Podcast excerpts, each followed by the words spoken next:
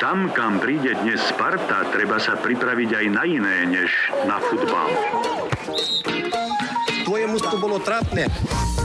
Výraznejšia vertikalizácia ofenzívy. Ani optická prevaha domácich neznamenala kvalitný futbal. Rovných 34 minút plakal futbal. Hráči oboch ústiev dnes mali vychylenú streleckú mušku. Derby nemá favorita.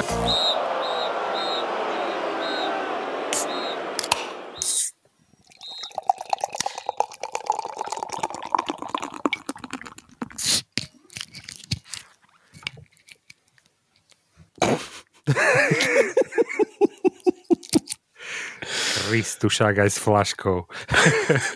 No, ale tak počuli ste otvorenia 3. Počuli ste otvorenia 3. Nie je to žiadna náhoda dnes. Neotvoril som si 2 piva naraz? Nie. 21. epizóda Tráva čiary je tu Geria Zix plus Ivan. Veľké prekvapenie. Prvý host v histórii tejto relácie, Ivan alias Ivan. Čau.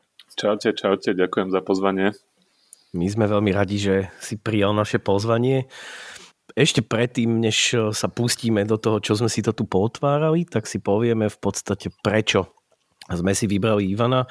My sme dlho rozmýšľali nad tým, že skúsime hostia, ale však každý podcast, ktorý človek si niekde nájde, tak je väčšinou o tom, že je to niekto, kto sa niekoho pýta a nám to prišlo také neúplne príliš zaujímavé a tak sme sa my v podstate s Gerim rozhodli, že my si budeme ťahať podcast trošku inak a budeme my dvaja, ktorí budeme v podstate triachať. No a dá sa povedať, že po tých 20 epizódach dozrel čas na to, aby sme si to vyskúšali aj s hosťom a vybrali sme si hosťa na to absolútne ideálneho Ivana, ktorého možno tuto v Bratislave viacerí poznáte z jeho pôsobenia vo futbalovom klube FK Kozmos, ale okrem toho, že sa teda angažuje u nás na Slovensku v rámci fanúšikmi vlastneného Kozmosu, tak je to ešte aj fanúšik, ktorý chodí a behá po futbalových štadiónoch a má veľa vecí zaujímavých zažitých a to sa z neho pokúsime dneska dostať. Ale aby sme zase nepredbiehali úplne, Ivan, čo si otvoril a prečo? Takáto otázka na telo hneď na začiatok. No bohužiaľ som otvoril Zlatý bažant 0,0% svetle, ale je to teda preto, lebo zajtra ma čaká pracovný deň a už tento víkend sa mi po veľmi dlhom čase podarilo mať taký pivný, ako som vždy chcel a tak dneska to nechám len na tom nealkoholickom. Ježiš, kebyže mňa takto vie rozum napadnúť niekedy, že ono to, ja viem, že by som to tiež mal takto robiť, ale málo kedy sa mi to podarí. Dokonca minulý pondelok som bol normálne, že napomedzi dovolenky po tomto našom nahrávaní tých nigerijských Guinnessoch a rôznych iných Guinnessoch, tmavých sviniach, som toho veľa neporobil v pondelok, no, tak a veľmi som bol taký celý deň, že aj zavolám do práce, že nech odo mňa nikto nič neočakáva. Nakoniec som nezavolal a ani som nič nespravil. Nikto teba nič neočakával. No a toto inakšie, vieš, toto je také presne chválihodné, že vlastne, že ty si uvedomuješ, že zajtra máš povinnosti a zariadiš sa aj podľa toho, lebo ja mám tiež zajtra povinnosti. Zariadil som sa tak, že mám 2 sedmičky lefe, jedna je blond a jedna je brúň a obidve majú tak 6,5 alka, takže bude to veselé. Treba inak povedať, že Ivan je v svojom civilnom živote učiteľ a tam predsa len, vieš, zodpovednosť nielen akože k svojmu zamestnávateľovi, ale k mladým generáciám, ktorým musíš vštiepiť mnoho vecí a musíš im to vštepovať cez Zoom, alebo už ste v kontakte, ako fungujete? Nie, ja stále učím druhý stupeň, takže už asi 4. alebo 5. mesiac v kuse. Stále je to Zoom. To je peko. O to horšie podľa mňa, vieš, keď tie pory, ten alkohol, vieš, vyparujú a ty sa potíš pred tým zoomom, vieš, v tej zborovni aspoň trošku si vydýchneš alebo niečo, ale akože učiť cez zoom s opicou, to nechceš asi. No a počkaj, úplne. Oni ťa tam na tom zoome vidia, alebo ty vidia iba ten screen nejaký, ktorý ty s nimi šeruješ? Vidia aj mňa väčšinou. Aj keď šerujem screen, tak stále vidia aj mňa a snažíme sa to robiť tak, aby sme na seba vždy videli. Takže nie je to tak, že môžeš byť že úplne do polpása vyzlečený a ruka v trenkách pritom, hej? Tak tá ruka v trenkách by sa možno dala, keďže je to len od pása hore, ale stále treba zachovávať nejaké dekorum. No. Nikdy neriskneš, vieš, že sa náhodou postavíš a... Áno. Druhý stupeň oni už vedia, to je zase to už neojebeš, vieš, to nemôžeš sa úplne, hej, nemôžeš sa opúšťať. A ty sa čím opúšťaš? No ja som rovnako ako Ivan mal za sebou taký prvý jarný víkend, by som to takto nazval. A bol to teda víkend, ktorý aj napriek všelijakým mimoriadnym povinnostiam rodičovským, ktoré sa mi darilo plniť, som sa venoval teda dozaj chmelovým nápojom a nebolo mi úplne do tanca dneska ráno, keď som sa zobudil. Ale povedal som si, že to nejako zo seba dostanem to zo seba. Aj do seba. A dostanem to zo seba nápojmi, ktoré som si tu teda pripravil. A to prvé, čo som si dneska otvoril, inak vynikajúce, už sa bojím, neviem, je to totálne jak červené vínko, ale je to Imperial Blackberry Blueberry a Raspberry Sour Triple Fruited Kettle Sour with Lemon Zest Citrus Notes. Aby bolo jasné. A je to od chorvátskeho Garden Brewery, taká kolaborácia s polským Browarstvu Mostov. A je to výborné pivo, úplne som z neho unesený a asi si ho pravdepodobne nepijem posledný krát, lebo vlastne, kým sa tu rozprávame, tak som ho vypil, takže budem musieť šáhnuť aj do nejakých väčších zásob. Počuj, tvoja manželka podľa mňa by mala po týchto nahrávaniach nosiť, vieš, ako niektorí ľudia majú na spanie, že štuple do uši, tak ona by mala mať štuple do nosa, podľa mňa. Lebo to, akože, čo z teba musí vychádzať po týchto kombináciách, to kokosť, nechcem ani vedieť. To je... Ja mám našťastie také šťastie, že toto na mňa nemá úplne až taký nejaký efekt a pokiaľ som nepoprdzal po minulom paprikátore, tak myslím si, že kyslý Garden Brewery nič neurobí strašne. Akože paprikátor, to bol benchmark a zvládol som to. Ale ja si myslím, že tvoje telo sa už totiž to adaptovalo na toto, že vy už ste jeden, ty a tie chmelové, vieš, že to už je symbióza tela. Ja s manželkou som teraz myslel, že po tých 16 rokoch. Na ňu si tiež zvykol. Ale menej ako si na mňa zvyklo pivo. Hej, ale s pivom ste už zajedno v podstate, akože jeden organizmus žijúci. Je to tak. No dobre, ale. Žiadne ale. Poďme k fotbalu teda. Fotbal.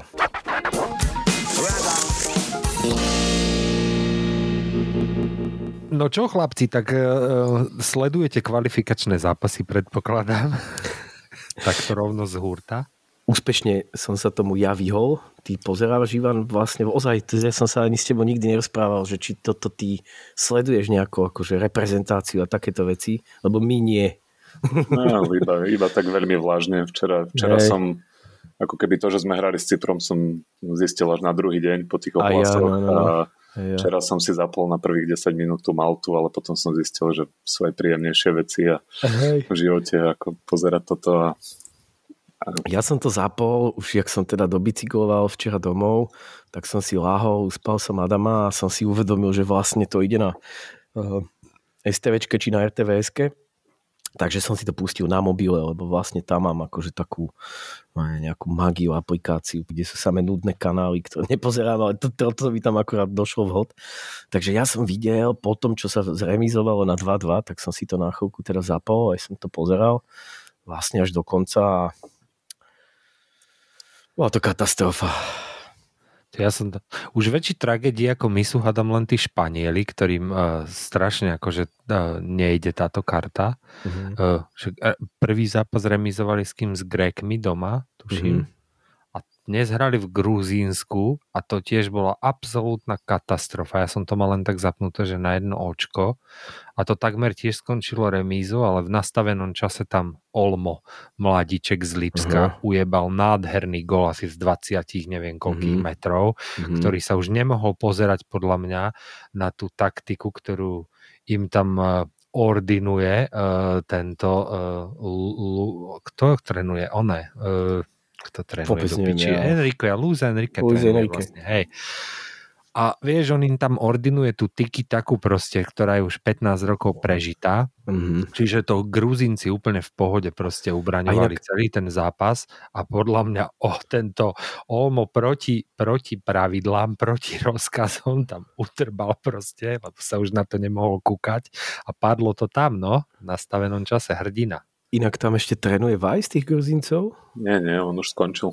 Už skončil, hej? Keď sa nedostal sa cez tú baráž na kvalifikáciu a potom skončil. Čiže on je nezamestnaný teraz, akože na úrade práce, hej? Áno, myslím, že minulý týždeň získal že slovenského trénera roka cenu práve. Inak to je krásne. Slovenský tréner roka, neúspešný, výhodený, nezamestnaný. To inakšie hovorí za všetko v podstate. To už ani lepšie sa nedá vymyslieť, vieš. Hej. To je presne, jak som aj včera hovoril, že 3 týždne máme na Slovensku nefunkčnú vládu a najlepší vývoj situácie s covidom po tom, čo 3 týždne nefunguje vláda. Že to je tiež taká akože vizitka, že čo povie úplne o všetkom. To je ako tí piloti na lietadlách, vieš, že keď lietajú, alebo keď sa aj trénujú lietanie piloti, takže vraj tie základné akože pokyny sú, že keď ti tam začne všetko pípať, červené tieto kontrolky, že fuck up, tak ideálne je, že nič nerobiť, vieš, že chvíľu počkáš a že nič nerobíš a že to sa zvykne potom tak napraviť, lebo všetky tie Ja sledujem všetky tieto, že letecké katastrofy a tieto dokumenty ma to hrozne baví. Uh-huh. A všetky nie, ale strašne veľké percento nehôd je, keď začne im toto presne takto pípať a oni spanikária a hneď buď akože, vieš, že stúpajú alebo klesajú alebo dačo a týmto všetko poserú v podstate. Vieš, že častokrát je za tým len nejaký chybný senzor. A toto je možno aj niečo také, akože dalo by sa premostík do futbalu s týmto, že častokrát aj týmy vie, že vyhodíme trénera, neviem čo vie, že 5 zápasov sa nevyhrá, proste poďme vyhodiť trénera, neviem čo vie, že fanúškovia už požadujú samozrejme automatický zásah, ale akože nie vždy je to potrebné, však vidíš, aj ten Liverpool sa nejak dostane podľa mňa z tej krízy napríklad. A ten Guardiola v Manchester City. To treba len, keď veríš tomu, no ale čomu teda veríš slovenskej reprezentácii? Čomu tam veriť? Tam není čo. Poďme preč hlavne od slovenskej reprezentácie, lebo to sme stále sme v hovne, iba hĺbka sa mení.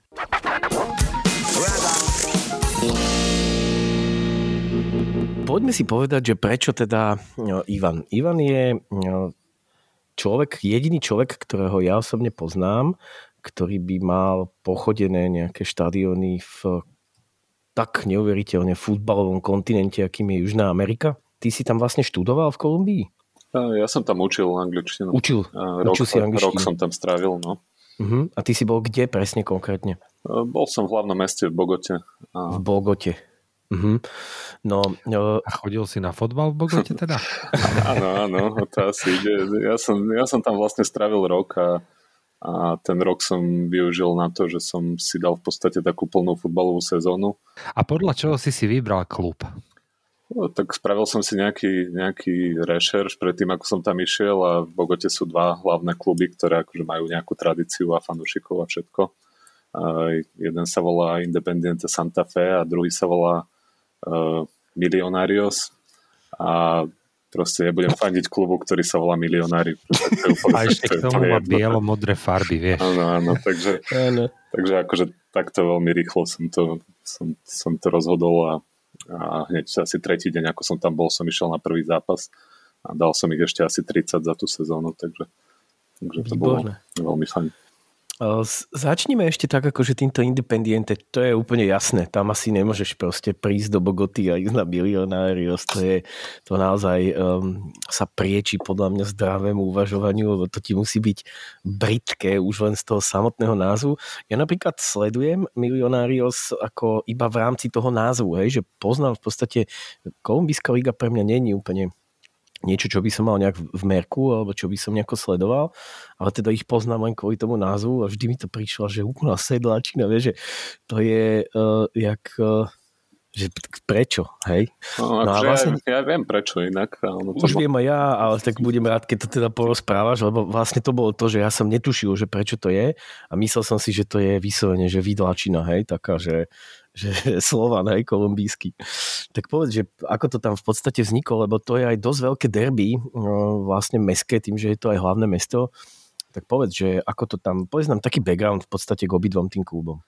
No jasné, tak ono to je, vzniklo vlastne historicky, Kolumbijská liga vznikla až niekedy v 50. rokoch ako nejaká celonárodná liga a hneď ako to vzniklo, tak tam nastalo také špeciálne obdobie, lebo vlastne tá Kolumbijská federácia sa nedohodla s FIFou, pretože chcela platiť hráčom viacej, ako sa podľa nejakých tých obmedzení FIFA vtedy dalo, a oni fungovali ako keby mimo systému a nakúpili kopec hráčov, ktorí tam prišli za vyššími platmi z celej Ameriky a Európy. Alfredo Di Stefano hral vtedy za Millonarios práve a Millonarios boli ten tým, čo skupoval veľa tých hráčov a vtedy vlastne dostali to meno.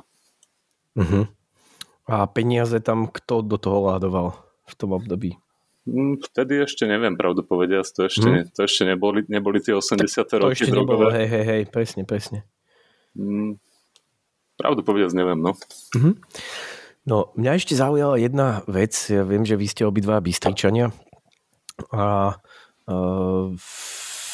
určite, teda neviem, ako to máš ty, lebo ja viem, že ty máš aj rôzne čierno-biele kluby rád, alebo teda aj čierno-červené, ale jedna vec mňa strašne zaujala vlastne na Independiente Santa Fe a tým je ten crest, hej, to logo klubu. Ja som, pôvodne som myslel, keď som si ho prvýkrát našiel, už keď sme sa teraz o tom my rozprávali, a prvýkrát som si ho našiel, tak pre mňa vlastne bolo to, že ja som si povedal, že wow, že tu sa niekto poriadne vyhral, hej, niekedy pred 8 rokmi, že to spada do takej kategórie klubov, ktoré sa rozhodnú zmeniť logo. A teda prišiel som na to, že nie, že oni toto logo teda používajú akože od nepamäti. No a je to teda logo, ktoré je podľa mňa úplne atypické tým minimálom a tou asymetriou, hej, že ten červený kruh je v podstate úplne mimo všetkých úos a je to veľmi, veľmi pekné logo. Povedzme si ešte jednu vec.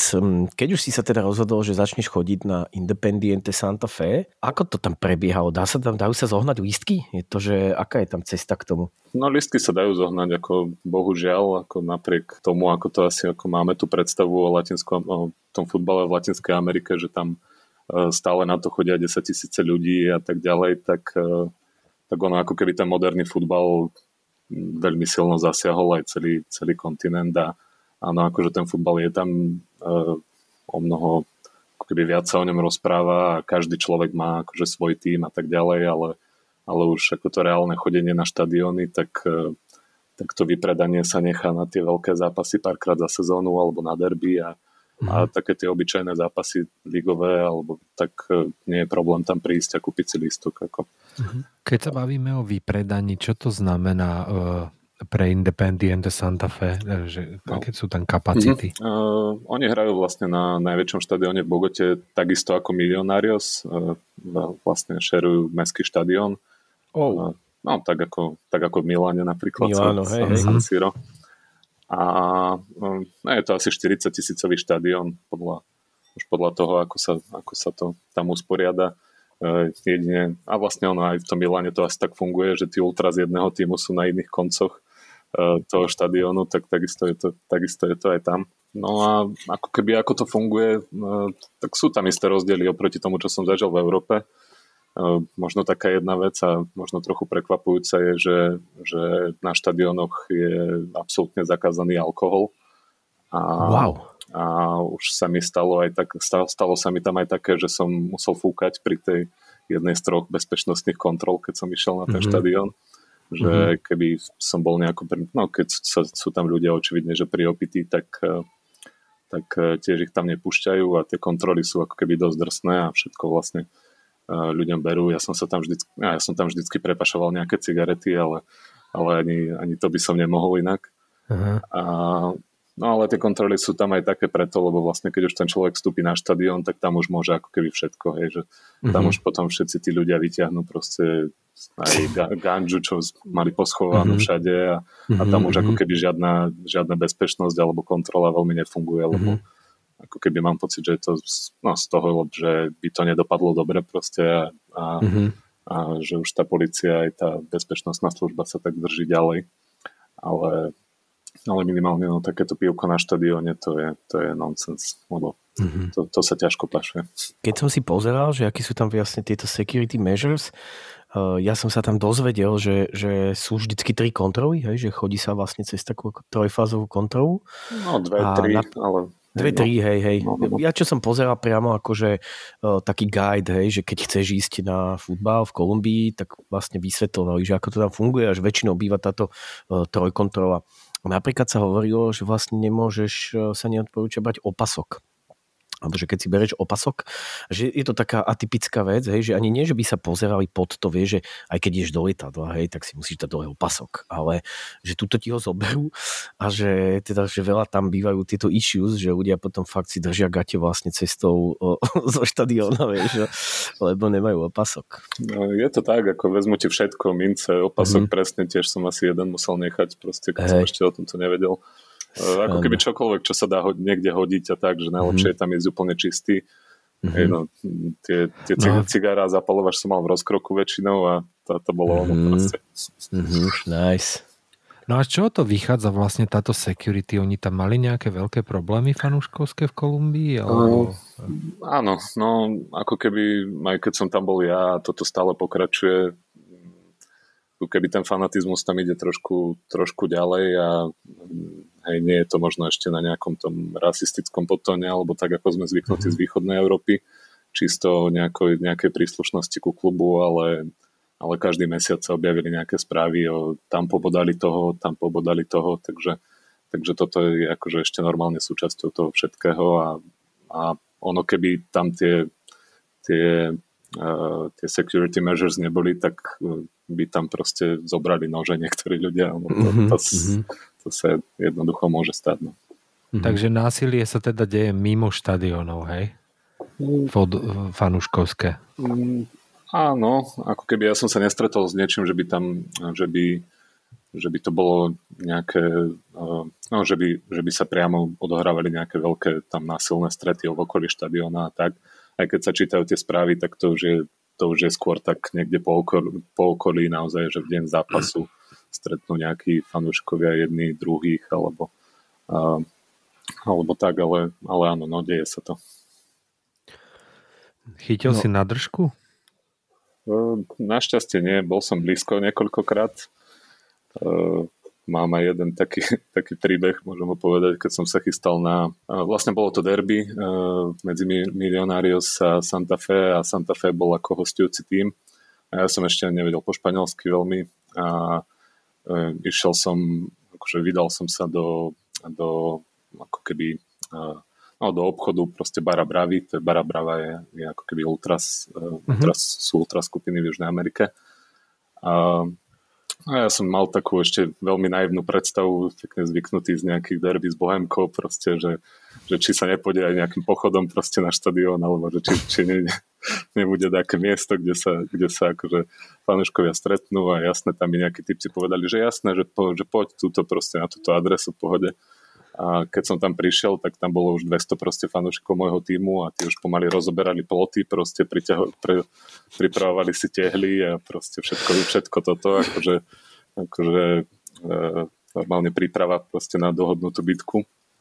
A ja som tam tak postal a potom už ten najväčší čapo im začal dávať takú reč proste, že nikto neuteká, nikto sa neotáča, lebo ak hej, tak ho zabijeme my proste a toto tak už som mal celkom natečené a potom som išiel za ním a že tak, že ja to už nemám akože až tak veľmi čo robiť. Myslím, že toto nie je úplne pre mňa, tak že či akože môžem v pohode odísť a bol akože veľmi, veľmi ústretový a povedal mi ulice, že po akých môžem akože odísť, aby som nestretol tých druhých typkov, lebo zase mal som farby a všetko a potom, keď už som prišiel na ten zápas, tak som tam videl aj tých ľudí niektorých a oni, že dobre, že paráda, že dali sme im, takže...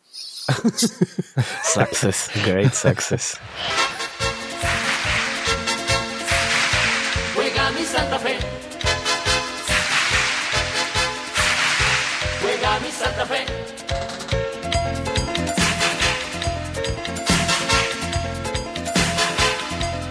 Esta canción la dedico a mi equipo favorito, con el corazón te canto, mi lindo santafecito, 7 estrellas bien ganadas, en tu escudo con honor, allá en el 48, tú fuiste el primer campeón, 58 y 60, ganaste con Keguibazo, vení a Ponte Campana, Pasuto, Encipa y Perazo, Santa Fe 66, por cuarta vez campeón, dirigidos por Ochoa, donde van y con cañón. Juega mi Santa Fe, juega mi Santa Fe.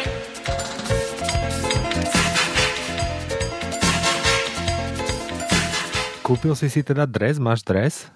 No, ja inak pokúkávam po tiež, ňom, musím povedať. Ja musím povedať, že ja som sa skúsil dostať na ten shop a mne vyskočilo 16 alertov proste na mojom chrome, že scam, že not secure environment a tak, že go away, tak som sa tam skúšal aj prekliknúť a ani sa mi to nepodarilo tam prekliknúť späť. Takže, ale pozeral som si dresy. Mňa zarazila jedna taká vec na tom a to je, že im robí dresy Umbro. Ty vieš o tom, že to, má to nejakú akože históriu, že Umbro vôbec akože v Južnej Amerike, hej, že what the fuck, že Umbro, veď to je, ja to berem ako akože League 2 level v Anglicku, hej, že to je akože... Vôbec netuším, pravda povedať. Akože dresy mám dva, ale sú to také, však tie dresy sa tam predávajú všade, nie len oficiálne, ale keďže som vtedy vážil asi o 20 kg menej ako teraz, tak sú také iba na stenu možno. Hej. Vyzerá, že im už dosť dlho robia Umbro dresy, ale... Je to niekoľko rokov, cez 10, cez 12 rokov je to určite, čo som pozeral.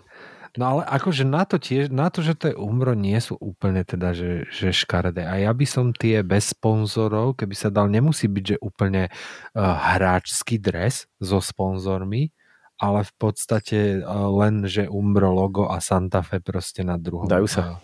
Tak dajú sa, tie sa dajú tie sa sú fakt akože, tie sú fajn podľa mňa, tie sú celkom pekné. Mňa ešte prekvapila jedna vec a to tiež možno nám k tomu budeš možno vedieť povedať, či to je štandard. Ja čo som pozeral, tak majú kokos 8 sponzorov na drese, hej, že je to taký úplne, že billboard proste, že či to je tiež nejaký štandard, že sa berie dres ako teda niečo viacej ako v rámci Európy, kde teda máš povolený väčšinou 1+1, to znamená, máš jedného hlavného sponzora a môžeš mať jedného na tomto slíve, na rukáve. Aj to väčšinou si myslím, že to je non-profit sponzor, že ty môžeš mať na rukáve v podstate len niečo, čo, z čoho nemáš peniaze, hej, že nemáš tam stálkovú kanceláriu. Ale môžeš tam mať, ja neviem, jak Arsenal má Visit Rwanda, hej, alebo môžeš tam mať UNICEF, jak má Barcelona a tak ďalej. Čiže to nevieš, že jak to tam funguje, že či je toto proste, že aký hlavný zdroj biznisu alebo niečo také. Ako tam tie pravidlá sú celkovo asi v tomto trochu uvoľnenejšie. Ono Santa Fe malo ešte, myslím, že práve do sezóny, ktorú som tam ja prišiel, malo ako hlavného sponzora Nektar, čo je ako hlavná pálenka, čo tam je, takže... Ja som pozeral tie Umbra, že ktorým klubom vlastne teraz robí Umbro. No. Hej, som na stránke. A West Ham samozrejme. Tak, jasne. Luton Town, Hull City, Huddersfield, vieš, takéto kluby presne. Blackburn Rovers a ešte okrem iného Werder Bremen, FC Schalke 04. Aha, nevidíš to. A sme doma. Ahli, vieš, a potom už idú tieto juhoamerické Fluminense, Grêmio, Santos. Mm-hmm. Tam asi robia veľké love, vieš, na tých. Čiže ono ti to bude tam zrejme silné asi. To asi sa, hej. Umbro, no. Preboha. No, zvláštne, vidíš to. Akože pri tom West Hamme ma to vôbec neprekvapuje. Nie, ani pri Lutone. Nie. si skôr čakal, no. Hej. Mňa ešte napadla taká vec, ako k tej matchday experience, ktorú si tak spomínal, alebo na ktorú si sa pýtal, že jedna vec, ktorá tiež ako keby v tej Európe som to tak nevidel, alebo čo asi patrí ešte možno primárne aj Kolumbii, lebo ani Brazílii som to nejako nezažil, sú ako pred tým štadiónom máš vždycky tí najväčší ultras, alebo tí, čo majú ako keby miesto na tých spodných radoch tej tribúny, tak poprvé sú to aj také, nazvali by sme ich také sociálnejšie prípady dosť často, a sú to často ľudia, ktorí sú úplne z iných miest, ako je napríklad Santa Fe z Bogoty, a oni proste sú z rôznych tých, proste z iných miest, Medellínu, z Cali a tak ďalej, a akože je známe, že cestujú stovky, niekedy tisíce kilometrov každý víkend, väčšinou tak, že nelegálne naskakujú proste na kamióny a vezú sa tam na korbách v skupinách 10-20. A, no a potom sa snažia vypýtať peniaze na listok, lebo samozrejme nemajú, a vždycky, keď tam prídeš pre ten štadión, tak sú tam stovky takýchto ľudí, ktorým proste ľudia dávajú na ten listok, a väčšinou to aj nazbierajú. Ale ako keby sa to berie ako taký folklór, takže tiež taká jedna vec, čo k tomu možno patrí. No a aká je teda cena lístku v prepočte trebárs na eurá, alebo by si to mal? Musím si spomenúť. No ja som chodil na druhé najlasnejšie lístky, nechodil som ako keby jasné vyslovene medzi ultras, čo sa týka nejakej bezpečnosti a tak. Mm-hmm. A myslím, že bolo to nejakých okolo to bolo, nejakých 7-8 eur som platil ja za to. Je to veľa pre domácich? Akože pre takého priemerného Kolumbíčana je to drahé? Drahý špás? Asi záleží na tom, čo je to ten priemerný Kolumbíčan, áno, že áno, veľa ľudí si to môže v pohode dovoliť, ale jasné, pre týchto ľudí zo slamov, z tých chudobnejších častí, tak samozrejme, že je to dosť veľká položka. A toto sú také obyčajné ligové zápasy. Potom, keď som bol na finále nejakého Copa Sudamericana, tak to už bolo, že 40 eur alebo tak. Takže. Aha. Ja som pozeral tie ceny a ono, tam sa to pohybuje, že tie najlacnejšie sa tuším začínajú na 5, to sú tie vyslovene ultras lístky, a tých 5 až 10 sú akože tie lacnejšie, a potom keď chceš normálne vlastne akože bočné tribúny, tak tam sa to pohybuje od tých 10 do 15 celkom tie sumy. Ale tam treba povedať aj to, že priemerný Kolumbíčan, že presne ako Ivan povedal, že ono je veľmi ťažko to zadefinovať, lebo tým, že tam je obrovská skupina ľudí, ktorí žijú v podstate na hranici chudoby, tak nemôžeš povedať, že priemerný Kolumbíčan, lebo priemerný Kolumbíčan môže byť normálne taký ten middle class, ktorý samozrejme nemá problém, akože, teda nie, nemá problém, ale není to pre ňoho úplne, že zabíjacké dať nejakých 10-15 eur za lístok, ale je tam teda obrovská vrstva ľudí, ktorí teda majú problém, lebo tie peniaze nemajú vôbec, čiže to je asi ten základ toho celého.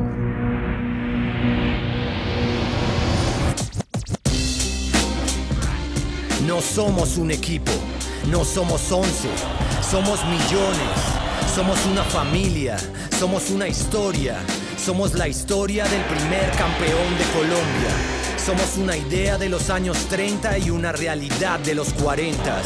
Somos una idea romántica que nació con amor y sin dinero. Somos y seguiremos siendo un sueño. Somos 75 años de historia. Somos quienes han superado a cientos de rivales una y otra vez. Somos quienes superaron un Bogotazo, 8 crisis económicas y hasta una guerra.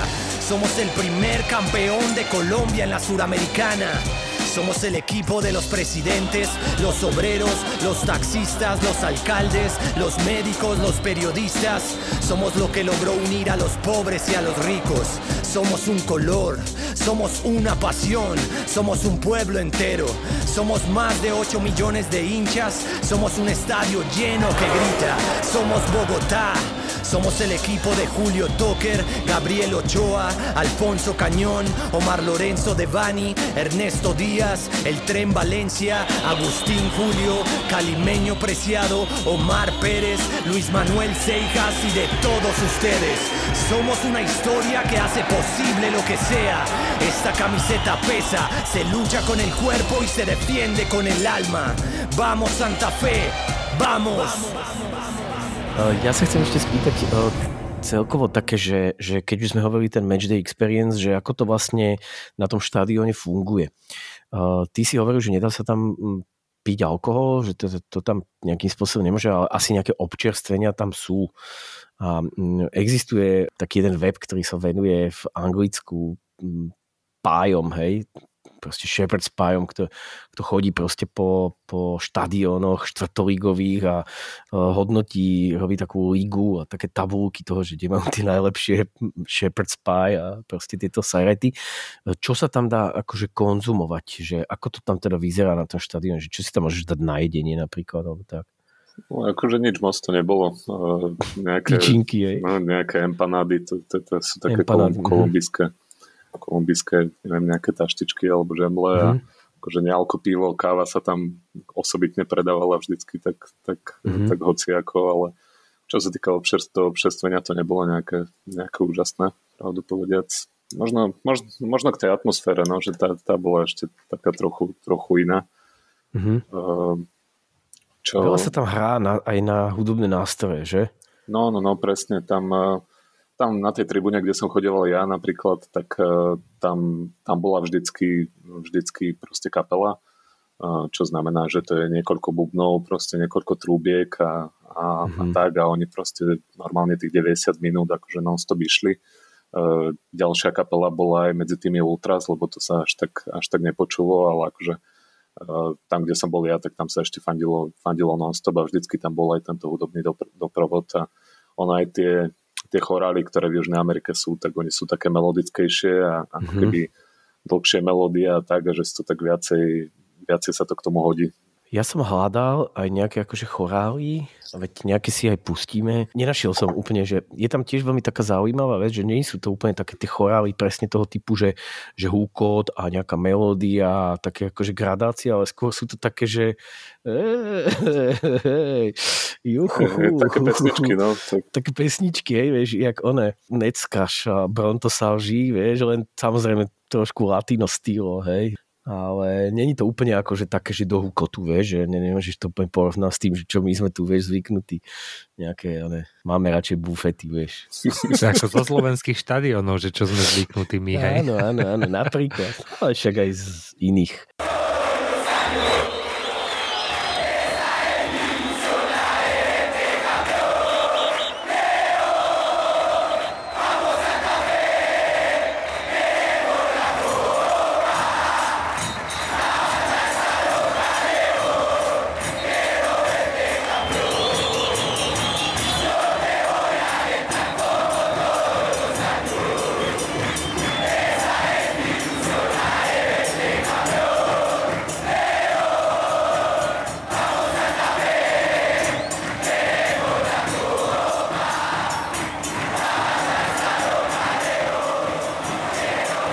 Dobre, ja sa chcem ešte jednu vec pýtať.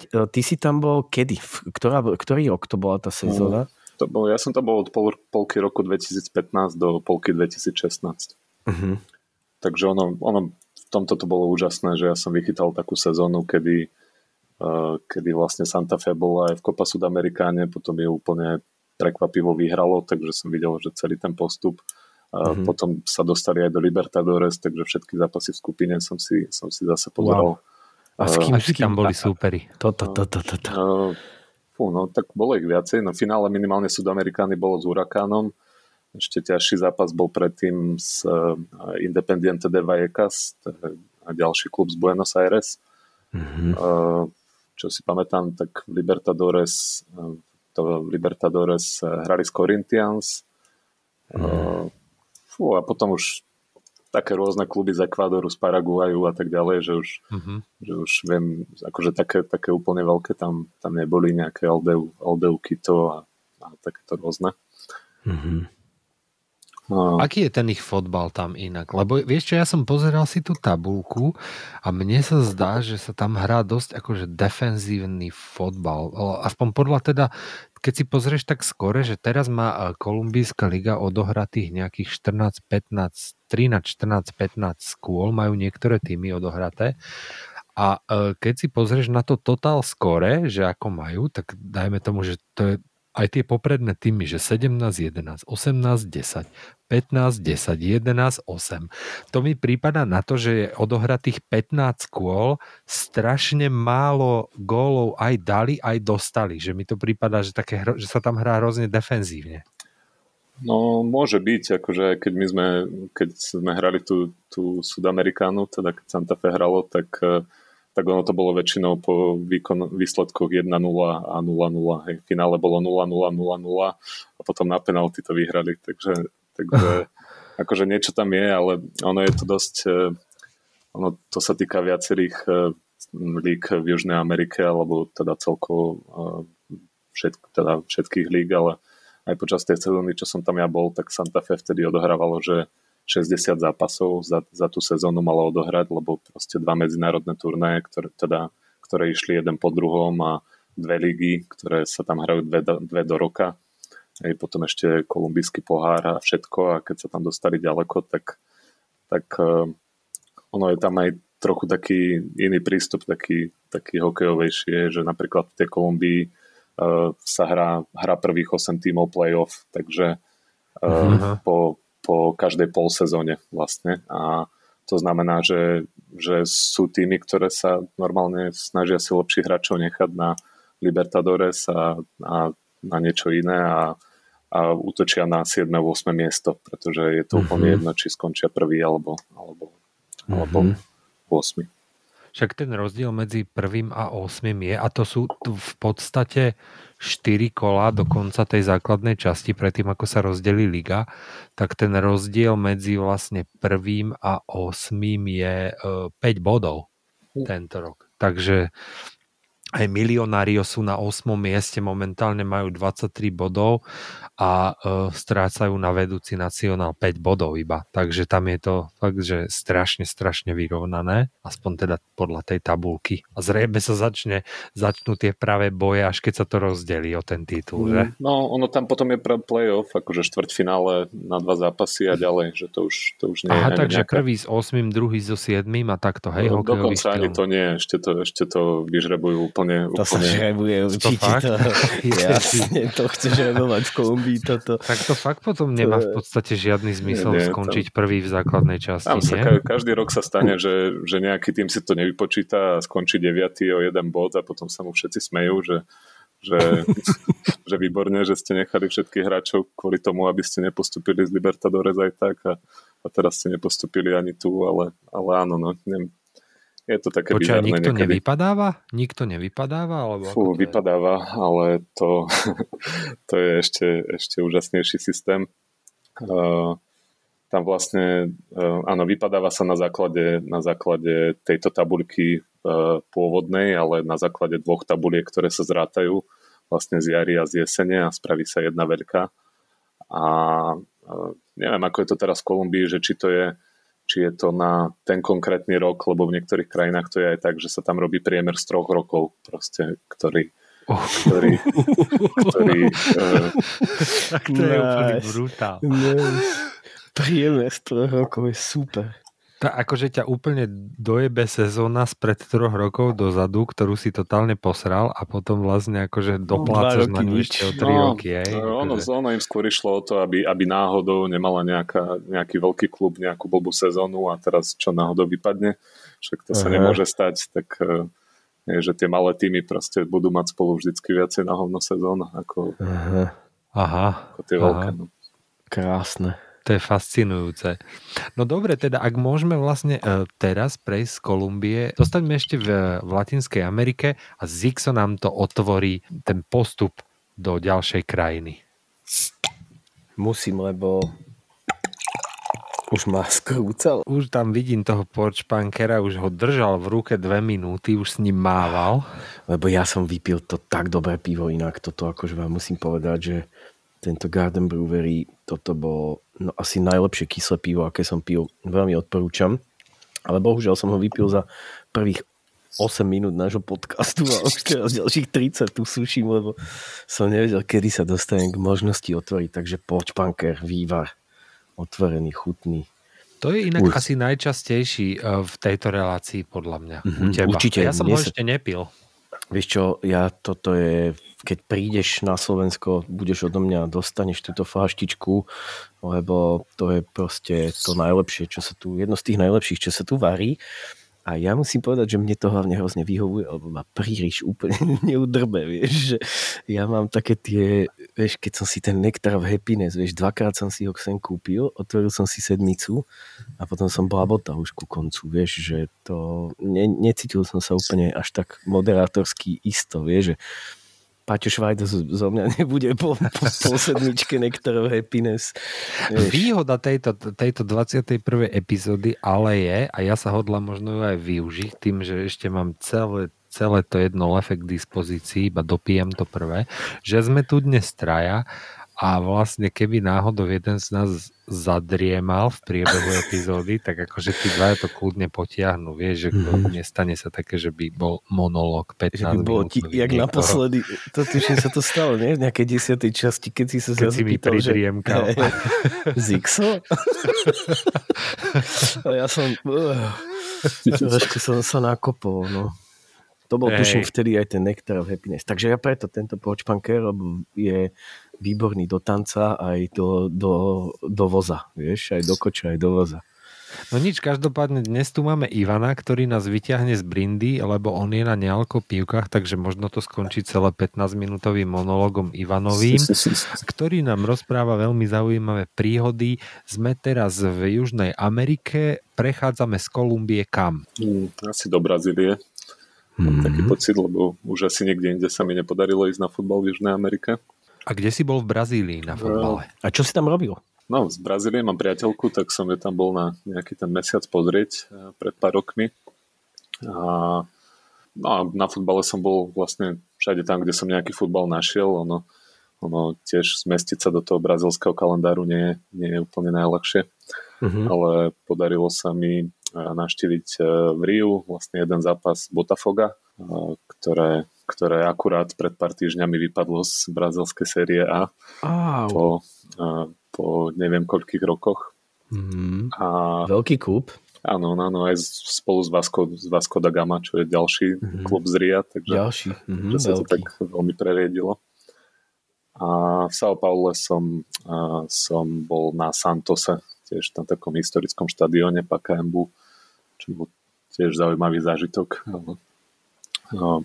A potom sa mi už nepodarilo, bohužiaľ, vo Fortaleze, kde som strávil najviac času, tak tam sa akurát nič nehralo tých pár týždňov. No dobre, ešte skôr, ako sa ťa teda začneme pýtať nejaké podrobnosti z týchto brazílskych štadiónov, tak aké sú brazílčanky dievky? Robí ti scény? Sú to temperamentné baby, alebo ako to je? Robí ti scény, je super. Ježiši Kriste, no neviem, tak ono nebude rozumieť, aj keď nás bude počúvať, nie? Nie, to už povie, ako to je. To nebude, ale nie, úplne v poriadku. Sú také ako chcem. To je výborné teda. No dobre, tak kľudne môžeme od žien k fotbalu zase nazad. A aké to je teda v Brazílii, keby si to mal porovnať s Kolumbiou? Alebo teda, aké sú rozdiely najväčšie v tom?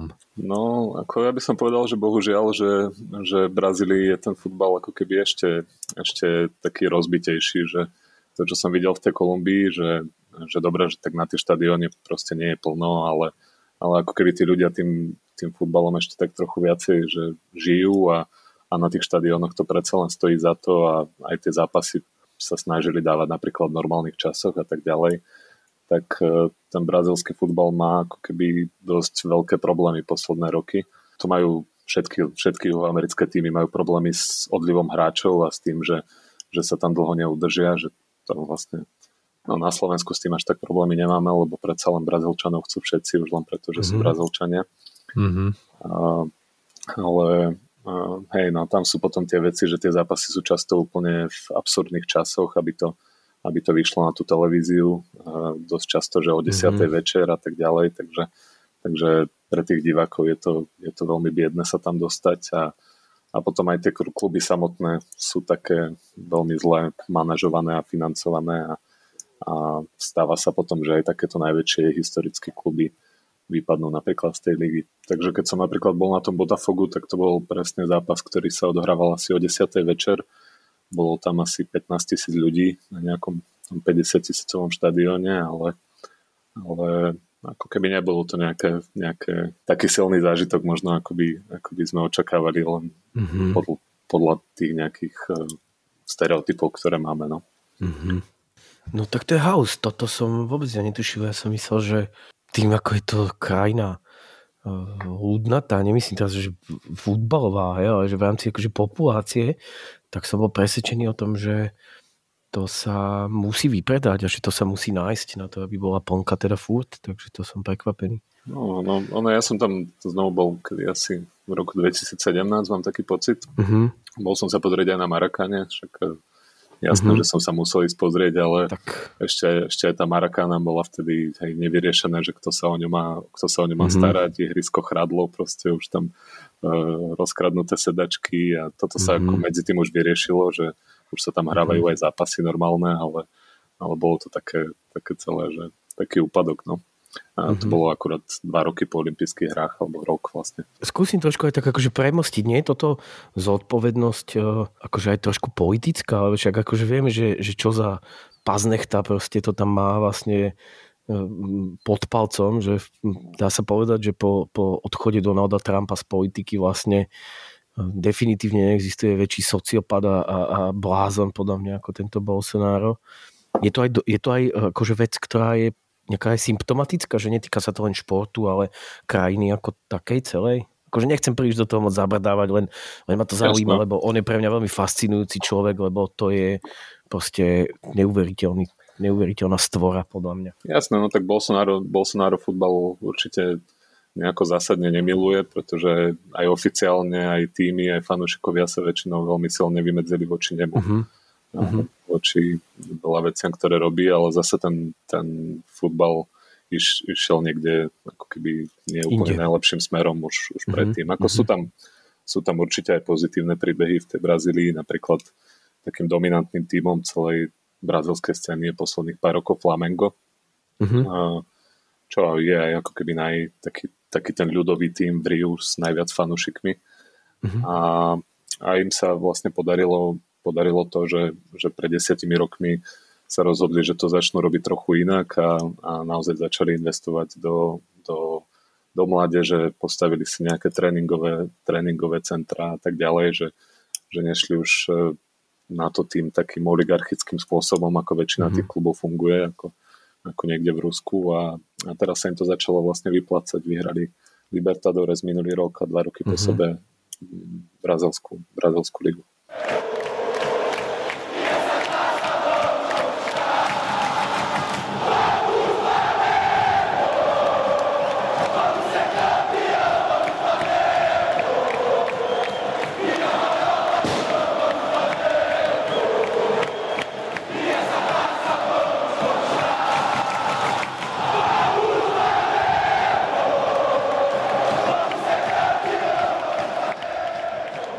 Máte chalani obľúbené kluby z Brazílie?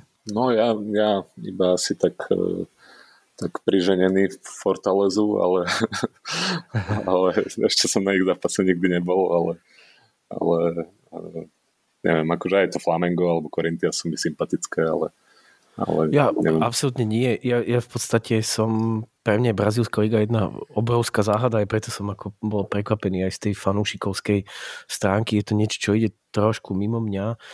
Väčšinu klubov z celej tej apertúry aj akože relatívne poznám podľa mien, že sú to veľké mená, ale nič z toho nie je nič, že by som sa tu nejako venoval.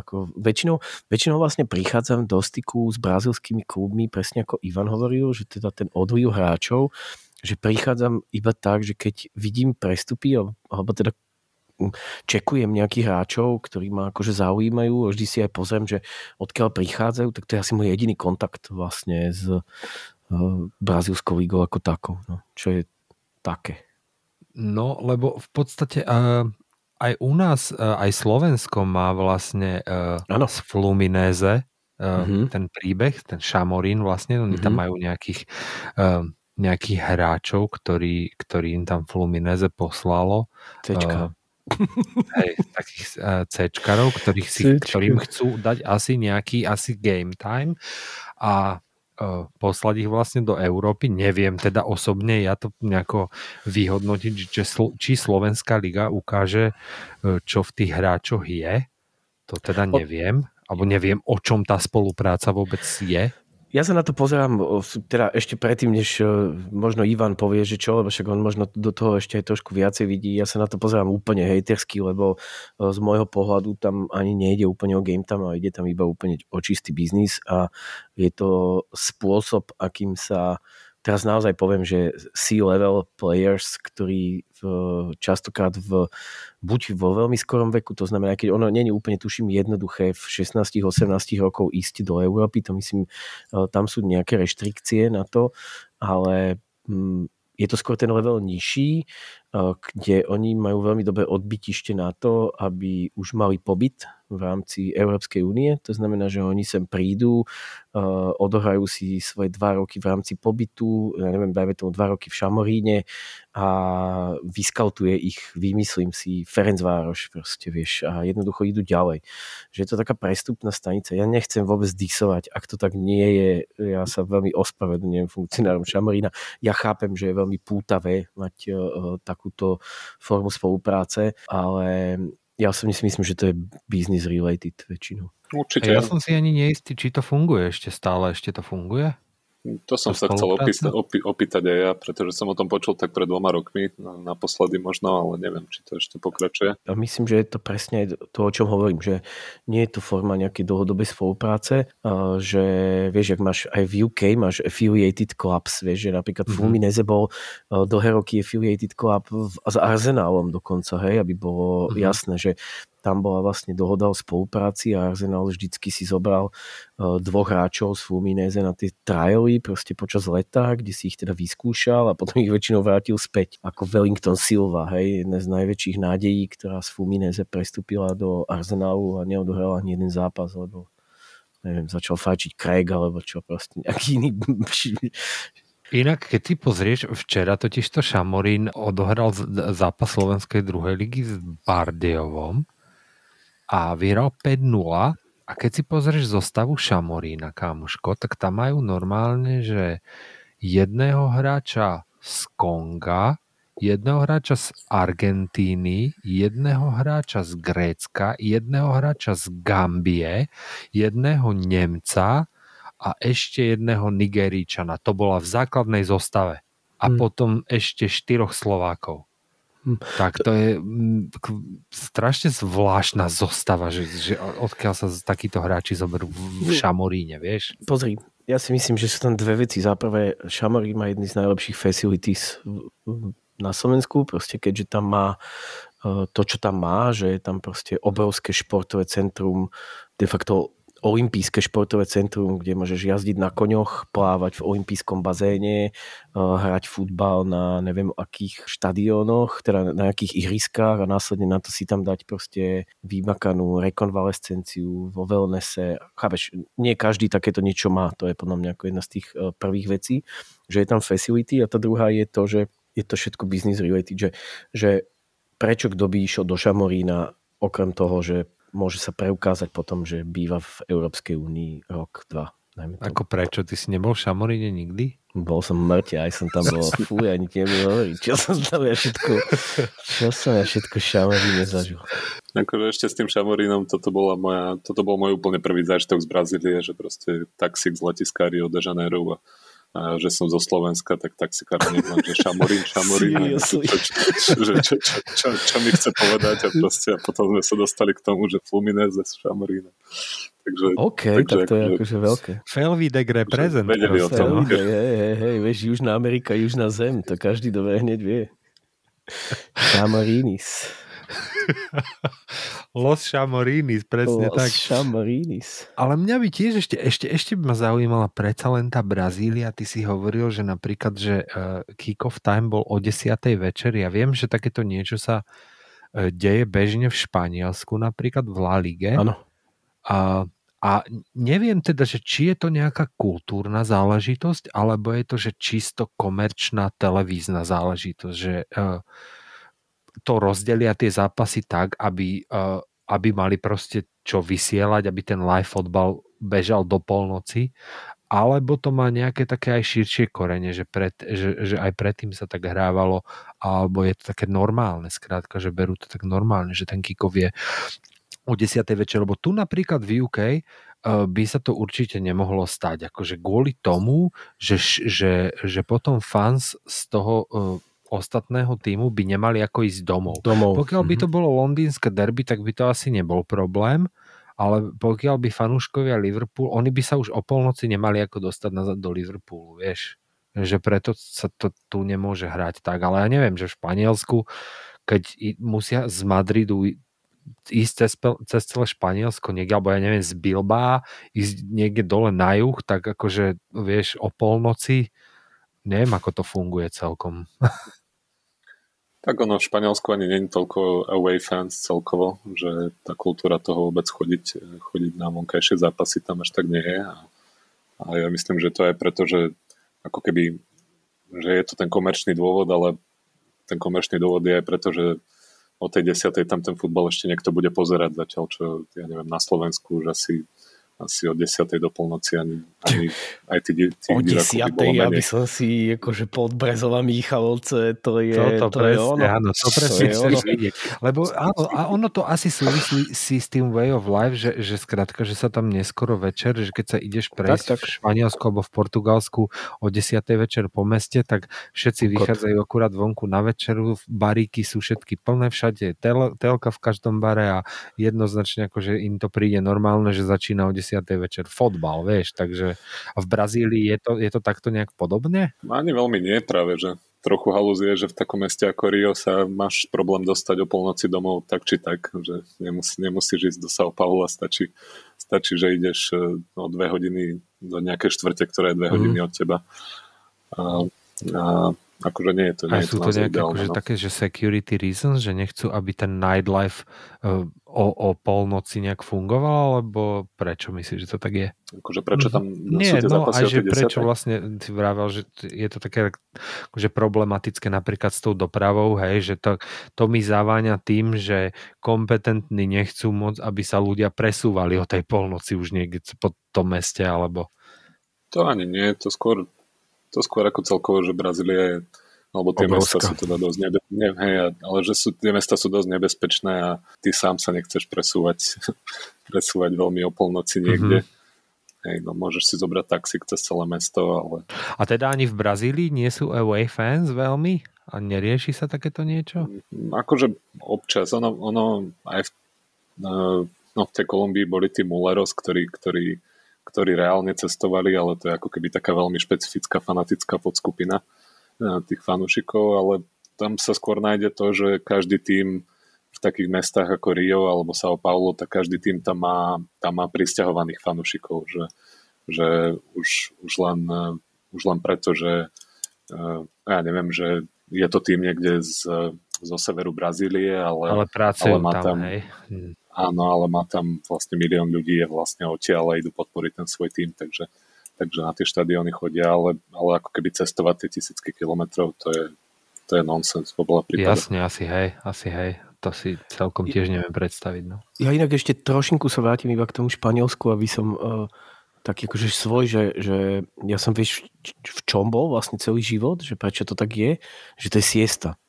A ja som bol presvedčený, že tým, že je siesta, tak jednoducho ten reálny život, alebo teda ten mindset akože toho bežného Španiela, že tá siesta je tá, ktorá trošku posúva, hej, akože že posúva to o tú hodinku, dve vlastne viacej hlbšie do tej noci, Proste, a podľa mňa nie si vôbec mimo v tomto, akože to je, lebo siesta je určená teplom, vieš, že siesta je preto, lebo je teplo, na obed je teplo, tak nebudeš mať, akože radšej ideš vonku do ulic, alebo radšej ideš do mesta o 10. večer, keď je už fajne, že sa už to mesto ochladzuje, a lepšie sa im asi hraje ten fotbal, vieš, v takom... Určite, ja som to takto som to ja bral vlastne celý čas. V Brazílii je siesta? Bolsonaro nie, že siestu podľa mňa nepreferuje. Teda. Ani v Kolumbii, tak ono, tá Bogotá je také horské mesto, kde je konštantne 17 stupňov a prší, takže... Vidíš, to je tiež konštantne 17 stupňov. Vôbec tam nebývajú hici, alebo tak, hej? No, hici nie, však to je 2600 metrov nad morom. Jasne. Že, to je slušne. No, to je jasné, slušne. Občas zasvieti slnko, alebo tak, ale... Polničačík. Hej. Počujte, toto lefe, to sa nedá otvoriť normálne. No. To je zalepené, vieš čím? Viem. Nie, povedz to prosím. Belgickým geňom. Anno 1240. Ozaj, čo sa popíja v Brazílii, alebo čo sa popíja v Kolumbii najviac? Nevravím teda, že na fotbale sa nepopíja, si povedal, ale tak čo sa popíja tak akože všeobecne? Tak v Kolumbii jedno pivko je také normálne, ale ako taký hlavný národný nápoj je aguardiente, čo je v preklade horúca voda, ale je to taká 25% anízovka. Väčšinou sme to kupovali v kartonových krabiciach. Dokonca. To je pre toto pregeryho dačo. Ja mám takéto, áno. To je jeho. Ale akože v pohode dalo sa z toho opiť, no nebol to nejaký gurmánsky zážitok väčšinou. No a v Brazílii tak národná pálenka je kašasa. Kašasa, vždycky sa kaša. takže čo je vlastne pálenka z cukrovej trstiny, ktorá nie je rum. A to sa tam dáva aj do nejakých nápojov a tak. Ale číre je to? Vlastne na Brazílii, no také žltkasté, ale áno.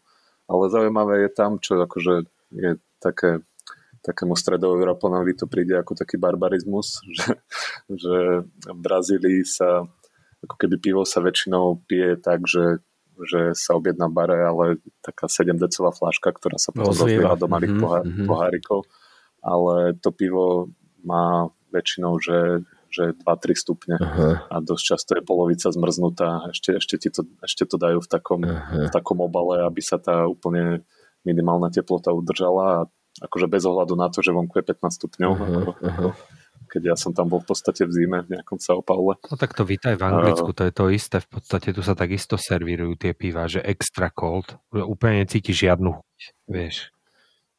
No, takže to bolo také smutné. Toto mne príde inak zvláštne, že na to v podstate, aké sú to... Kolumbia, dajme tomu, možno nie je horúca krajina, keďže je vyššie položená, ale dajme tomu, tak Brazília je teplejšia a že sa tam pije vlastne, že ten národný nápoj je pálenka. Človek by čakal, že v podstate je to niečo také, že jemnejšie, hej? Že to nie je rovno spirit. Ale oni tam naozaj tú palenku nepijú väčšinou samú, však kajpirine a do tohto všetko tá kaša sa ide.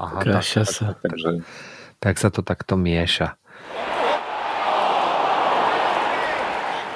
Už teraz vieme, že táto časť bude dlhšia, ako by mala byť, keďže tu máme veľmi zaujímavého hostia, máme tu veľmi zaujímavé témy, takže sme sa už po tretíkrát v našej histórii rozhodli to rozdeliť celé na dve časti a tú druhú si budete môcť vypočuť niekedy v strede týždňa, útorok, streda, sami ešte nevieme, kedy sa nám to podarí postrihať. Každopádne lúčime sa s vami pre dnešok a počujeme sa čoskoro.